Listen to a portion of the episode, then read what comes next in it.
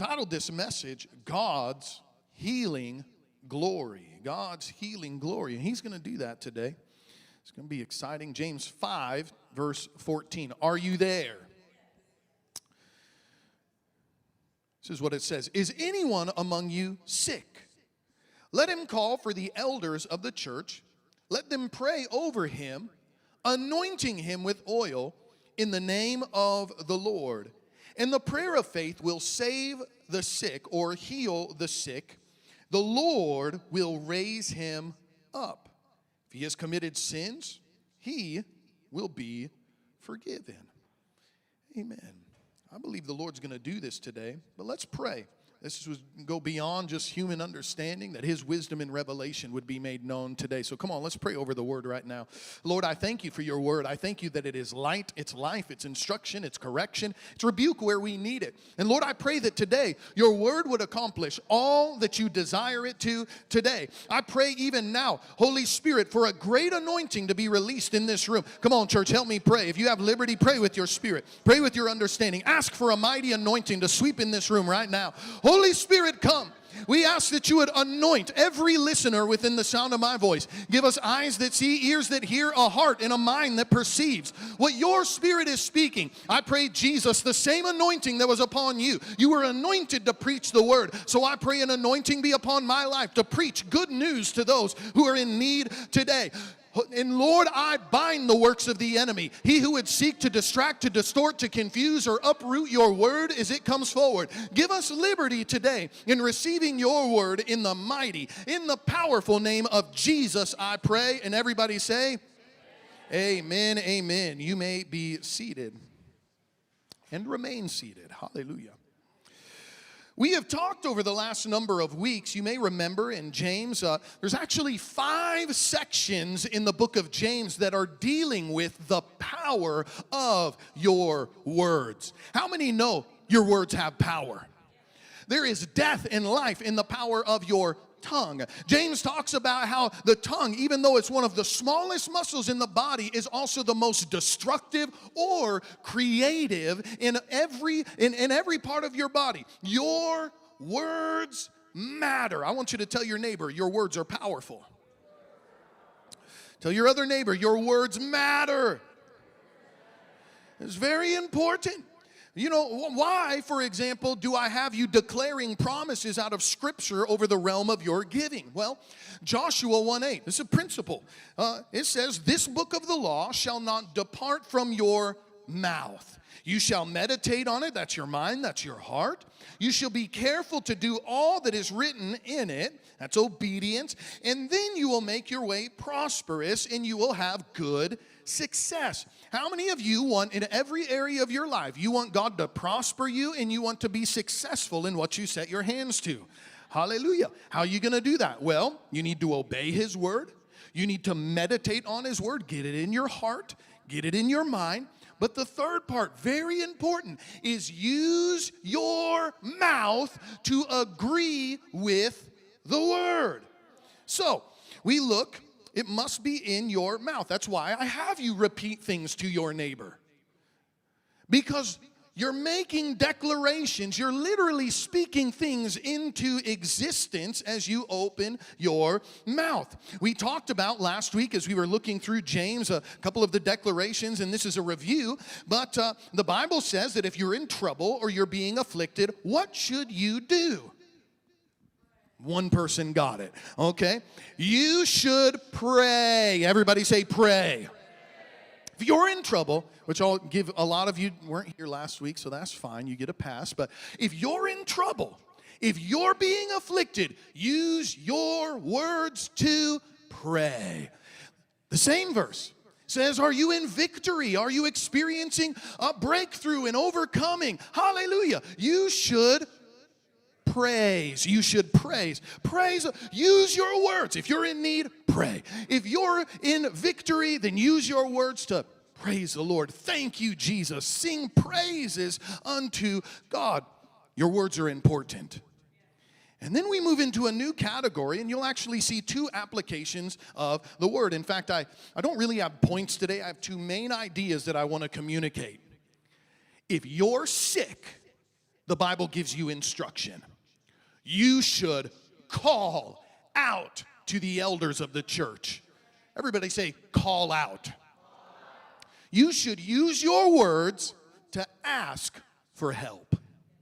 Ask for somebody to pray for you. If you are one of the leaders who is being called on to pray, meaning you're a prayer leader, you're one of our pastors or ministers, you're a life group leader, you lead in youth or children's ministry, if you're a leader who is being called on to pray, well, the Bible gives us instruction. You should pray in faith. Everybody say those three words pray in faith. And we're going to dig into this, and I I, I hope I'm going to ruin some of your theology today, but ultimately, I want to land in a wonderful place where you're going to have greater expectation for healing and miracles than maybe you've ever had in your life before. That's my desire. So if you're in need, you need to use your voice and ask for help. Cry out. You should pray. And I'm just going to be very honest with you. If you ask for nothing, friend, that's probably what you're going to receive. Nothing. Well, Pastor, pray for me. I have an unspoken prayer request. No, I'm not going to pray for that. I cannot pray for unspoken prayer requests. You need to speak your prayer requests out. You ever see that on Facebook? Somebody, I have an unspoken prayer request. Then you know what? You're going to have unspoken prayers on your behalf. Nobody's going to be praying. They might send the, the hand clap emoji, the prayer emoji. It's actually a high five emoji. It's not even prayer. Did you know that? And, uh, you know, it's not like God's waiting in heaven. You know, when we see a hundred prayer emojis, then we can begin to move. That's not how it works. No, you need to use your words. You should pray. If you need healing, if you need breakthrough and it's beyond something you're praying through yourself, then friend, call out for help. Call out for people to pray. So you may remember there was an episode in, in Mark chapter 11. Jesus was um, walking to the temple, and as he was going by a fig tree, he uses his words to curse the fig tree. He then goes into the temple. He's turning over uh, money changers' tables. He's telling them this is supposed to be a house of prayer, correcting all kinds of wrongs that are going on. And the next morning, the Bible says that Jesus and his disciples were walking by that same fig tree that he cursed. And their disciples were stunned. Jesus, the fig tree you cursed has dried up from its roots. And this is what Jesus said, Mark chapter 11 and verse 22. Jesus answered and said to them, Have faith in God. Now, as we go through this, I, I want you to take note of how many times the Bible uses the word says versus how many times it uses the word pray, for example, okay? Jesus said, Have faith in God, for assuredly I say to you, whoever says to this mountain, be removed and cast into the sea, and does not doubt in his heart, but believes the things that he says will be done. He will have, think about this, he will have whatever he says. Therefore, I say to you, whatsoever things you ask when you pray, Believe you receive them and you will have them. What are you saying? What are you saying? What are the declarations that are coming out of your mouth? This is very important, friend. This is where I, I, can tell whether somebody's got faith to be healed or not. If somebody comes up and they just begin talking about all of their problems and all of their symptoms and all of their pain and how long this has gone on and on and on and on, stop. Stop. What are you believing for God to do? I didn't ask you how many years you've had this. I didn't ask you how bad it hurts. I didn't ask how many prescription medications you're on right now. No, what are you believing God can do today? And what are you speaking? I'm not a proponent for denying. I'm not saying, you know, don't even say that you're sick. Don't I, I'm not in that camp, okay? Like Jesus asked people like how are you seeing? Well, I, am not seeing all the way. It's about, I see men like trees walking. Like Jesus isn't asking us to lie. But are the things that you're saying more in line with Scripture or more in line with unbelief? Because for many people, we're just like, here's the problem, here's the symptom, here's the pain, here's how long it's gone on. And we have very few words, and then we say, Pray for me, keep me in prayer. I've just learned, I don't even like that, keep me in prayer. You wanna know why? Because it already tells me you have an expectancy that this is going to be a long issue. Keep me in prayer. But when somebody says, Pray for me, it's like right now we're gonna see breakthrough. Right now, that pain's gonna leave your body. Right now, that tumor's gonna fall. I'm not gonna keep you in prayer. We're gonna pray right now, and God's gonna do something. What are you saying? What are you saying? What are the words that are on your mouth? You'll notice Jesus pulled this out of people all the time. In Mark chapter 10, you read about a man named Bartimaeus. Bartimaeus was blind. He heard that Jesus was coming, and the Bible says that he cried out. He used his words, he cried out just like we're to cry out Jesus, son of David, have mercy on me. And people began to turn to him, Be quiet. Be quiet. He doesn't have time for you. But the Bible says, all the more, he cried out. Everybody say, cry out. He cried out, Son of David, have mercy on me. Jesus stopped in his tracks, bring him to me. And then Jesus asks him a question that is ridiculous. The man is blind. Everybody knew he was blind. It even mentions a garment that he wore to define him as a blind man. Jesus said, What do you want me to do for you? What do you want me to do for you? Obviously, does Jesus know what he has need of? Absolutely.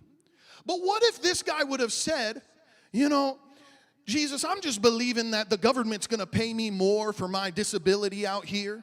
Because that's how some people pray right now. Well, Jesus, I'm just believing for all the wounds that I've gone through, such emotional distress as a blind man growing up this way. That's what some people, Jesus wanted to hear from his mouth, What are you believing for? And he says, Rabbi, that I might receive my sight. And Jesus laid hands on him, and instantly he received his sight. He cried out and he made it clear this is what I'm believing for. This is what I'm believing for. You may remember another instance in Scripture. In John chapter 5, there was a man at the pool of Bethesda. And the Bible says that there, around that pool, there was a multitude of sick people. And I want you to notice something. Nobody in that multitude got healed but one man. One man got healed. He was standing before Jesus, and Jesus again asks him a crazy question Do you want to be healed? Do you want to be healed? Because there's people who identify with their sickness, friend. Well, I'm just depressed, and that's just how I'm always gonna be. I'm just broken. That's how I'm always gonna be. You don't know my family line and history. That's how I'm always gonna be. Like, there's people who love their gluten intolerance. Hallelujah. They love being able to order gluten free whatever. They just love it. They find identity in it. Well, I've got a dairy allergy. I've got a peanut allergy. And people, people enjoy being identified with their sickness. Jesus wanted to know, do you want to be healed? And that man cried out and he received his healing. Let me give you another one. Because some people are just like, you know, well, God is sovereign and He knows what I have need of, and if He wants to touch me, then He'll just do it. The Bible even talks about how there was an occasion Jesus was walking across the water in Mark chapter 6. The disciples were struggling in the middle of a storm. And the Bible says in Mark 6 48, you can look at this yourself. The Bible says that Jesus was intending to pass them by, but they cried out. They cried out. Jesus, who has authority over storms, Jesus, who has authority over sickness and disease, he would have passed them by, but they cried out. Friends, we have to learn to use our voice. Put his promises in your mouth and cry out for help. This is what moved him, the hand of God, on behalf of the children of Israel. In Exodus chapter 2, How many know God knew that his people were in slavery in Egypt? And some people might have been sitting around thinking, well, God is sovereign, and if He wants us to be free, then He will. But that's not what moved the hand of God. In Exodus chapter 2, in verse 23, the Lord is speaking now to Moses. And he said, It happened in the process of time. The king of Egypt died, and the children of Israel groaned because of their bondage, and they cried out. Everybody say, cried out. They cried out, and their cry came up to God because of their bondage. So God heard their groaning. God remembered his covenant with Abraham, Isaac, and Jacob. God looked upon the children of Israel, and God acknowledged them. That means that God gave special attention to them. Why? Not because he had a need, they cried out? Are you willing to cry out? Are you willing to ask for healing? Are you willing to express your need, to call on leaders to pray for you? Are you willing to get on your knees and pray yourself for this? Friend, this time of fasting and prayer we're going to enter into is a wonderful time. If this has not been your practice yet, this is a wonderful time to begin to dig in. Okay, I'm going to pray about this thing for real. I'm not just going to assume God knows and He's just going to take care of it. No, I'm going to cry out just like everyone else who received miracles in the Bible. So, He gave them attention. The Bible says in Second Chronicles 16 9, the eyes of the Lord look to and fro throughout the earth to show himself strong on behalf of those whose heart is loyal to him. God is looking for people who are willing to agree with him, you realize. We just assume, like, have you ever seen those videos where someone's like getting mugged or something's going on on a busy street in New York or something like that and nobody is helping. You ever seen those videos? It's like, what in the world? Because everybody is sitting there just assuming, well, somebody's going to do something. And so nobody steps up to do it. You can look around at a church this size and assume, well, somebody's going to take care of the kids. Somebody's going to lead a Bible study. Somebody's going to step up and be on the prayer team. Friend, if we all had that attitude, nobody would step up and actually do these things. And God is looking. It's mind blowing. Read the prophets sometime. God is looking around. Isaiah, you're the only one that I can find who is willing to go for me. Like, how is that possible amongst the thousands, in the tens of thousands professing believers that he can only find one? Ezekiel was the same thing. I could find no one who will stand in the gap, but I have you, Ezekiel. And God is looking to and fro. Is there anybody who's going to agree with me and cry out for what I desire to do in the earth? Well, I declare by faith that right here in Kona, right here in this place, He's going to find some people who say, Yes, Lord, I will cry out. I'll hear the cry of your heart. I'll be one who will agree with you and stand in faith and hear your heart and release what you desire to do into the earth. Oh my. You guys are quiet today. Am I, am I coming off too strong? Am I too hard, Leah? Do I need to back up? Okay. I'm getting hot. What's this temperature set at? We're going to turn this down a little bit. Is anybody else hot? Okay, here we go. There we go. All right. Praise God. The wind of the Holy Ghost. Um, So, if you're sick, we're going to call on the elders of the church. We're going to call. Everybody say, call out. So you're going to use your voice, you're going to express your need. Now, is anyone among you sick? Verse 14, James chapter 5, it continues. Let him call for the elders of the church. Those are leaders in the church, those are appointed leaders in the church. Uh, let them pray over him, anointing him with oil in the name of the Lord. And the prayer of faith will save the sick, the Lord will raise him up. Now, I'm going to go deeper in this, and I'm, I'm probably going to ruin some of your theology today, and I'm fine with that, but it's going to help you in the end, okay? So, are you ready? I, I need you guys to lean in because you may feel like I'm going on a bunny trail, but I'm not. I, I'm, I'm intentional about the things that I'm sharing and where I'm going with this. You'll notice that the anointing of oil was more than just an act of faith. It was more than just a symbol. It wasn't, a, you know, just a, a balm that they would uh, put on people, you know, to believe like an essential oil or something like that. Oh, this uh, in Mark 6 13, you'll notice when Jesus sent out the 70 disciples. One of the things they did, you read about this in the Mark account, uh, it says they cast out many demons and they anointed with oil many who were sick and healed them.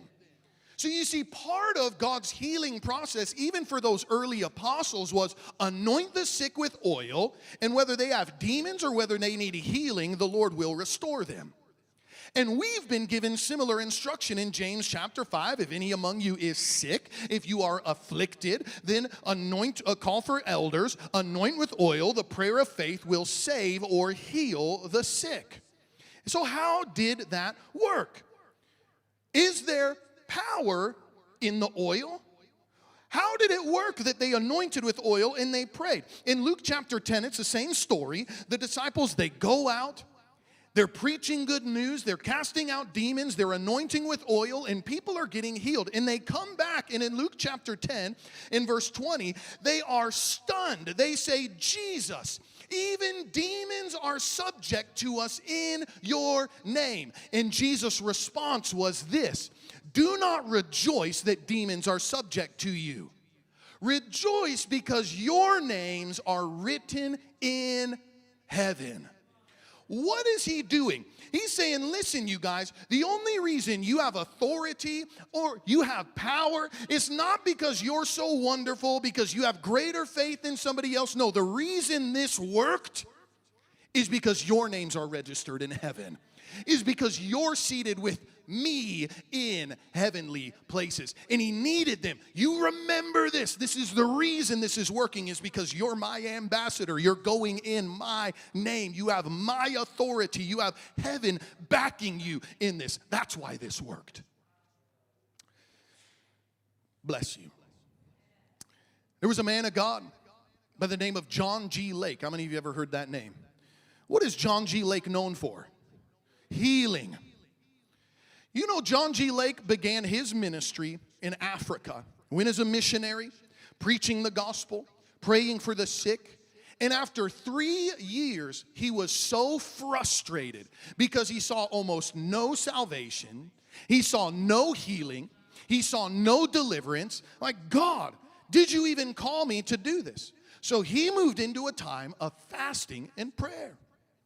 Hallelujah. He goes in every day into a closet, literally into a closet. His wife is waiting in the living room while he goes into the closet, and he'll spend two to three hours in prayer a day. He would come out of the closet, and his wife would look at him and ask him, Did the Lord speak to you? Did you get a word from the Lord? And every day, No, I didn't. He'd spend hours in prayer. And as he continues on in this fasting, I think it was about day five, he goes into the closet and that day when he came out, his wife didn't even need to ask him. His face was glowing. She knew that he'd had an encounter with the Lord. So instead of asking, Did God speak to you? she asks him, What did the Lord say? He stands and he says, While I was in prayer, I saw Jesus himself walk into the closet. I saw him standing there before me, but Jesus didn't have any hands or any feet. And I said, Jesus, where are your hands? Where are your feet? And he said, You are my hands. You are my feet. You are my voice. You are my heart into the world. I'm telling everything changed for him that day when he realized he's not just a man of faith praying in obedience. No, he's literally an extension of Jesus Christ in the earth. His position was in Christ, and everything he did was as an ambassador of Jesus Christ himself. Friend, if you understand that, like people use that all the time now. When he said that, nobody was saying, I'm the hands and feet of Jesus. Now we got songs in K Love and all this that are all about that. Think about the reality and the significance of that. When you lay hands on somebody, when you give the word of the Lord to somebody, when you walk into somebody's broken home, You are the hands and the feet and the heart and the voice of the Lord in that situation. Position. Everybody say position. This is what's so important. You want to begin to see breakthrough and healing and deliverance and freedom and miracles. You need to understand your position. You are an ambassador. You understand an ambassador, right? An ambassador of the United States of America goes in to transact deals or legislate, whatever. They go in the name of the United States of America. It would be as if the president himself was standing right there. If the president could remember what he was doing over there. Hallelujah. Um, no, I'm just kidding. Um, you pray for your leaders. Hallelujah. Just read the read the prompt. Okay. Uh, don't trip. Hallelujah. Um,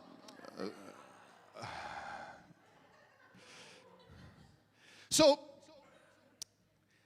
you understand, it's a good thing we've got ambassadors, right? So they can go and they can delegate on behalf of our nation. Or you understand, I don't know if you've ever heard this stop in the name of the law.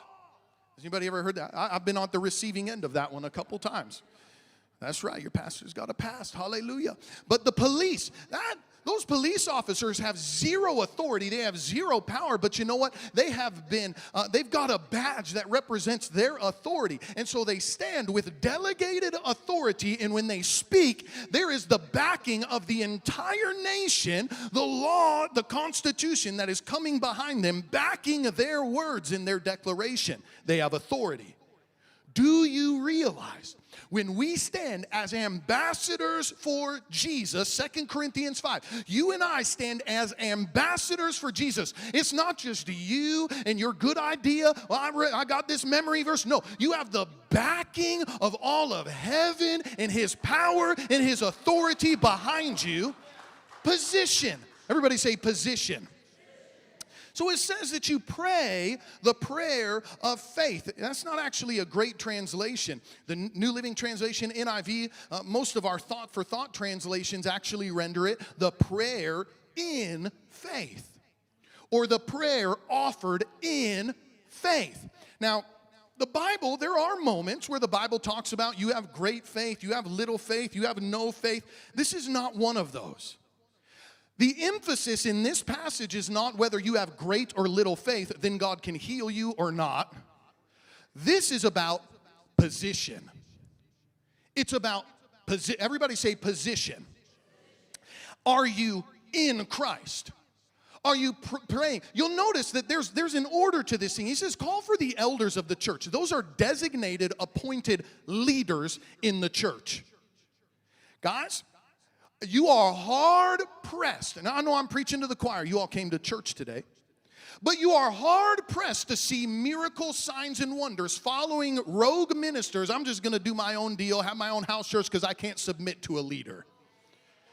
I'm just telling you, ask for the signs and wonders you will not find because there is something about delegated authority there's a reason we have pastors and ministers. We come under an apostolic leader. We've had hands laid on us. We're a part of a denomination. God is a God of order and structure. And so you have appointed leaders. You have a body of believers who recognize God is doing something powerful in your life. We see Him elevating you. And so you're going to have a position. You're an elder. You're a leader. You're a deacon. You're a life group leader. And all of a sudden, there's an anointing that comes with that. And that was a bonus point for you. That wasn't in my notes, but that's important for you. Are you in the body? Are you in Christ? Are you in faith? Now, can we go a little deeper today? Are you guys still trekking with me? The Lord took me on a journey last year. I had a dream, and in this dream, I was sharing with a pastor about some of the miracles that were happening as we were receiving communion.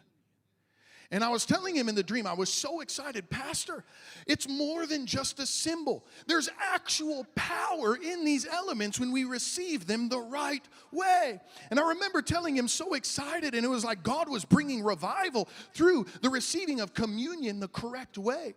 And you might remember I spent the better part of two, maybe three months just on the topic of communion here in this church. And here's some of the things that I that I've discovered. You know, it's like you had the Catholics for a long time. They were preaching, and this is heresy, this idea that Jesus, that the bread and the body, or the bread and the in the wine literally transform into the physical body and blood of Jesus. It's called transubstantiation. We do not believe that. It is crucifying afresh the Son of God, and we don't adhere to that. But here's the problem in an effort to walk away from heresy, what we have done is completely stripped it of all of its power. No, it's not transubstantiation, but it's more than just a symbol. Uh, think about this I, I'm married, hallelujah, and I have a ring that is a symbol of my marriage. I look at this and I remember I'm married. Right? It's, it's a wonderful reminder. It's a, it's a declaration to everybody around me I'm married. But how many know this is not my marriage? This is my marriage. And what I enjoy, the best part of this is not the remembrance, it's not the symbols, but no, it's the actual fellowship and interaction and union that I share with this woman of God. Now, here's what's crazy. Can you bring up that verse, uh, uh, 1 Corinthians chapter 10? Watch what this says. The cup of, this is right in line. He's gonna finish this and then he's gonna go into teaching about the Lord's Supper. The cup of blessing with we, which we bless, is it not the communion of the blood of Christ? The bread which we break, is it not the communion of the body of Christ? Bible quiz. What does what is the Greek word for communion? Anybody know? Koinonia. Everybody say koinonia. You know what koinonia is? It means fellowship, it means interaction, it means union, it means encounter. Encounter. Everybody say encounter. I don't know why. It's like, like we don't want to be Catholic, so it's just remembrance. It's just a symbol. Friend, you're missing koinonia. You're missing the encounter that God wants to have with you in receiving communion. Oh my goodness. Why? Because, you know, we expect encounters when we come down to an altar for prayer. We expect encounters when we worship the Lord. But here's a place in Scripture where it says explicitly you will have communion, union, fellowship. Uh, you will have union with the Lord. You will have, uh, you will share in with the Lord. It's powerful. Koinonia. Fellowship with the body of Christ fellowship with the blood of Christ. You say, what does this have to do with anointing oil? I'll, I'll get there in just a second, but trek with me. Are you, are you still with me? You want to know another area where I think we've missed it? It's in the area of baptism. Again, we have taken, in fact, we'll say phrases like this Water baptism is an outward expression of my inward faith. Baptism is an outward expression of my inward faith. Here's the problem that's not in the Bible. Show me that in the Bible. It sounds good. That's what I grew up hearing. But you will not find it in the Bible. You know what you will find in the Bible? That we, in our baptism, were immersed into the body of Christ. That we now have union koinonia, we have fellowship with the death of Jesus, that's the end of your old sinful life. With his burial, that's the end of your shame and your guilt. And we have union, koinonia, with his resurrection. That's a new life, that's a new call, that's a new anointing. We literally become partakers of his grace and his glory and his power. That's a lot more. It's just an outward expression of my inward faith. Are you hearing me today? We're going to have a baptism at the end of the month. And I'm telling you, it's more than a wedding ceremony, it is a fusion of God's life into your life. Oh my goodness. You see, we in the Protestant Christian church have two ordinances. Everyone say ordinance. The two ordinances that we, for the most part, have accepted and adhered to is the ordinance of water baptism and communion. Now, the problem is we have stripped these things of its power and reduced it to symbols and remembrance. I believe it's a lot more than that.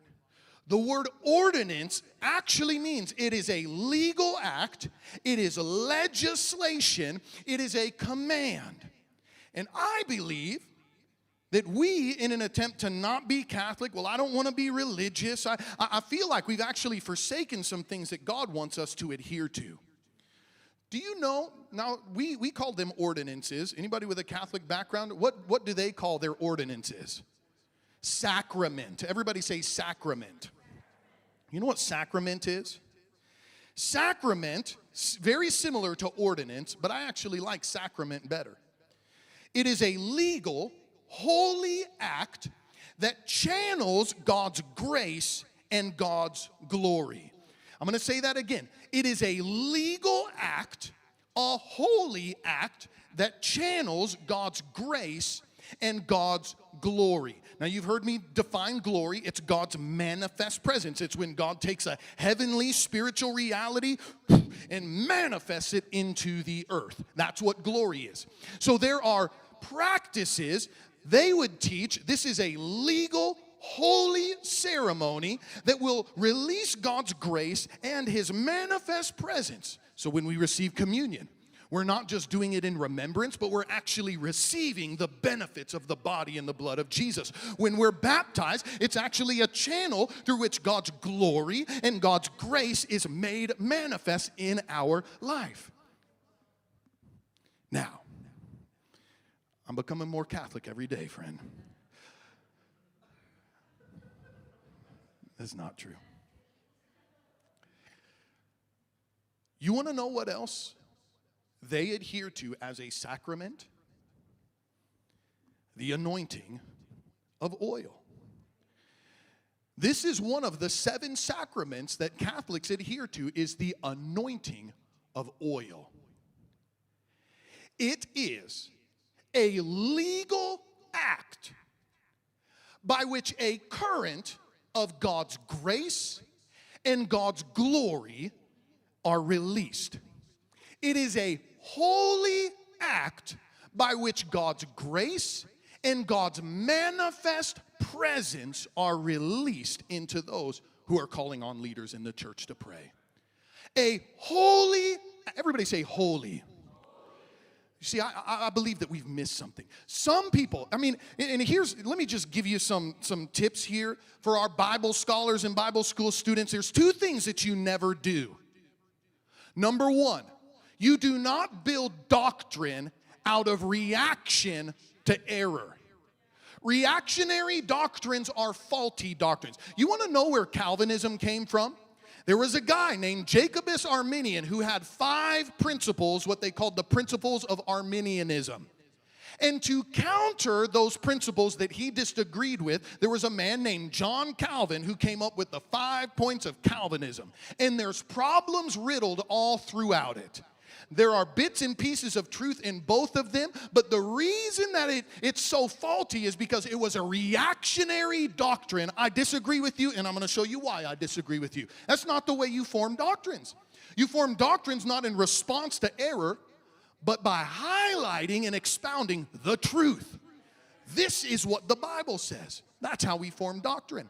Now, the other thing that you got to consider is most of the, the doctrines in regards to healing and the anointing of oil in the last 500 years came from people who did not even believe in the gifts of the Spirit today. So, I'm not gonna look to cessationist authors to teach me about anointing with oil. Cessationists are people that they don't believe the gifts of the Spirit. And by the way, all those congregations are dying like wildfire. But the spirit filled Pentecostal believing churches, do you realize that we are not in decline? We are actually exploding all around the world. The church is not in decline. Look up the statistics. Yeah, you'll see stuff about uh, the Methodist church and the Presbyterian. It's all these guys who put rainbow flags in front of their churches. Yeah, they're dying. Hallelujah. Praise the Lord. There are some churches that need to close down. But you look, And there are other churches who are experiencing outbreaks of move of God, demons coming out, bodies being healed. Why? Because I'm not believing 500 year old doctrines that say the gifts have ceased. You know what they do? You'll read some of these commentaries and they say the oil. It's like a it's like a healing oil that you rub on somebody's scabs and it will heal them. No. This is not neosporin, friend. This is not neosporin. It's not. This is not, listen to me, in the same way that cracker is not just a symbol of God's body. No, there is a present power when we receive that in faith. No, no more than the water is just a symbol of what God is doing. No, there is a actual power in that. In the same way, do you realize that the oil it's not just a symbol of the Holy Spirit. It's not just a medicinal treatment, you know, God's instruction for essential oils. That's not what this is. You know what it is? It is a legal, holy act by which a current of God's grace and His glory is made manifest.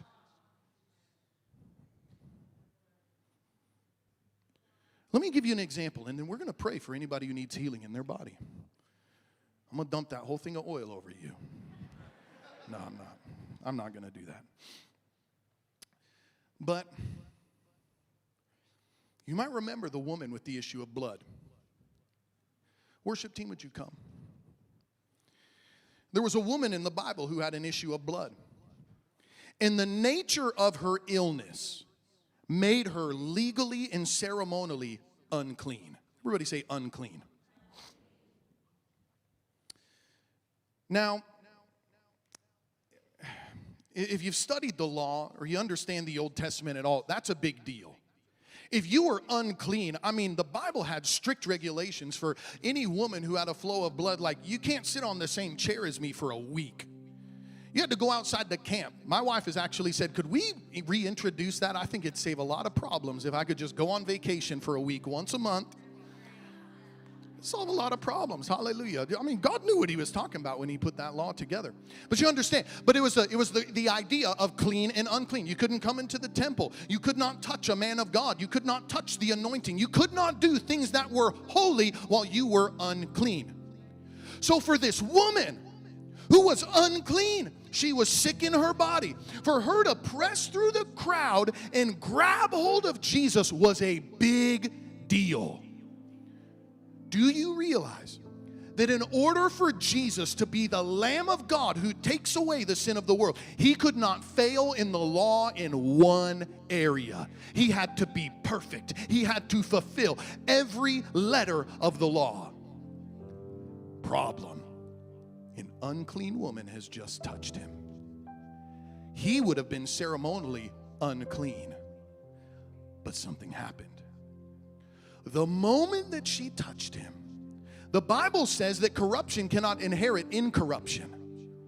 And it talks about our lives, for example, in First Corinthians chapter 5. It says, One day we will put on incorruption.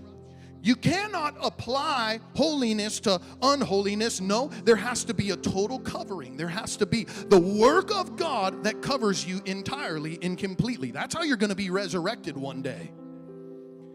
This woman, unclean, touched that which was holy. And all of a sudden, God's holy virtue leaves his body, and that which is unclean all of a sudden is made clean. In an instant, God's holy power manifests, and she's made whole. So think about this. People come down for prayer, their body's riddled with cancer. You have cells that are in rebellion in your body. It's witchcraft, it's unclean. And we take in a legal, holy act, legal, holy act, and we anoint with oil we pray the prayer from faith in the name of Jesus as his ambassador. And that which is holy comes upon that which is unclean, that which is sick, that which is broken. Friend, when God's holiness touches that which is unclean, something's got to give. Something's got to give. And I'm telling you, God's holiness is greater than your sickness, your disease, your infirmity, your uncleanness, whatever it may be. This is power. This is power. This is not a ceremony. It's not just a symbol. It's not an act of obedience. It's not just a, an expression of faith. This is not just a healing balm.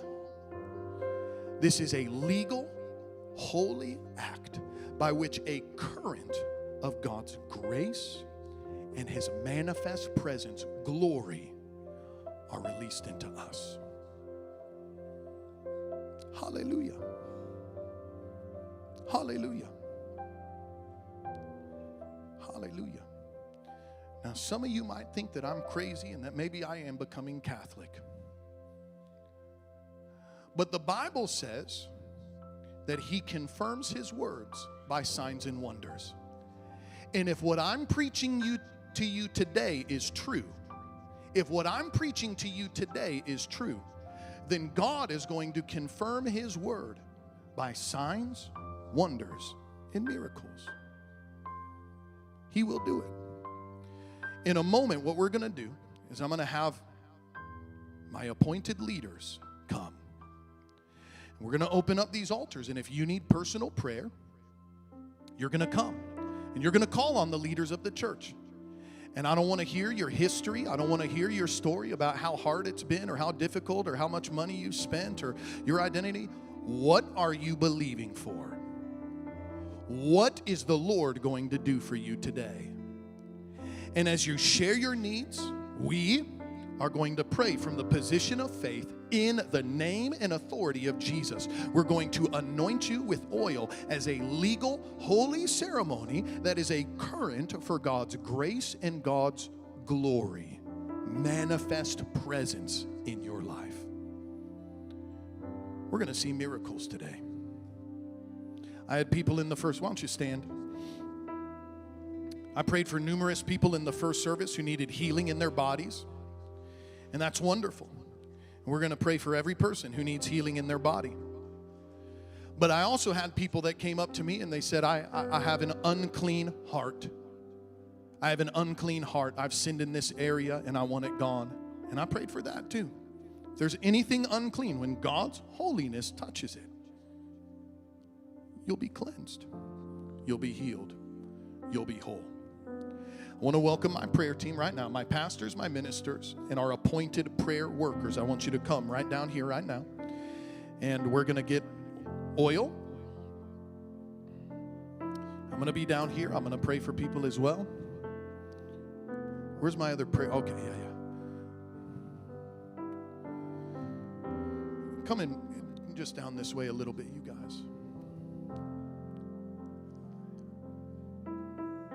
We're going to open up these altars. We're going to worship the Lord. If you don't need prayer, pray for those who are receiving prayer. God's going to work miracles.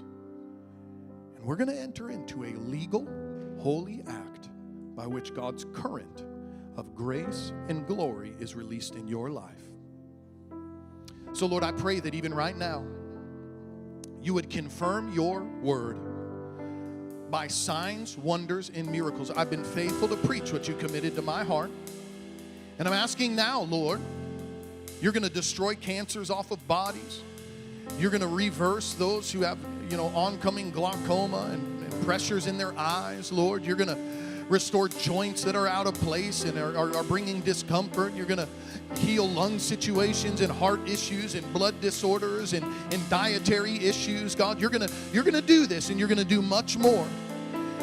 Lord, I'm praying that even if there's an uncleanness in our heart, an unclean spirit, or whatever it may be, that Lord, this is the moment that you could set people free as we transact on a legal basis heaven's activity right here into the earth.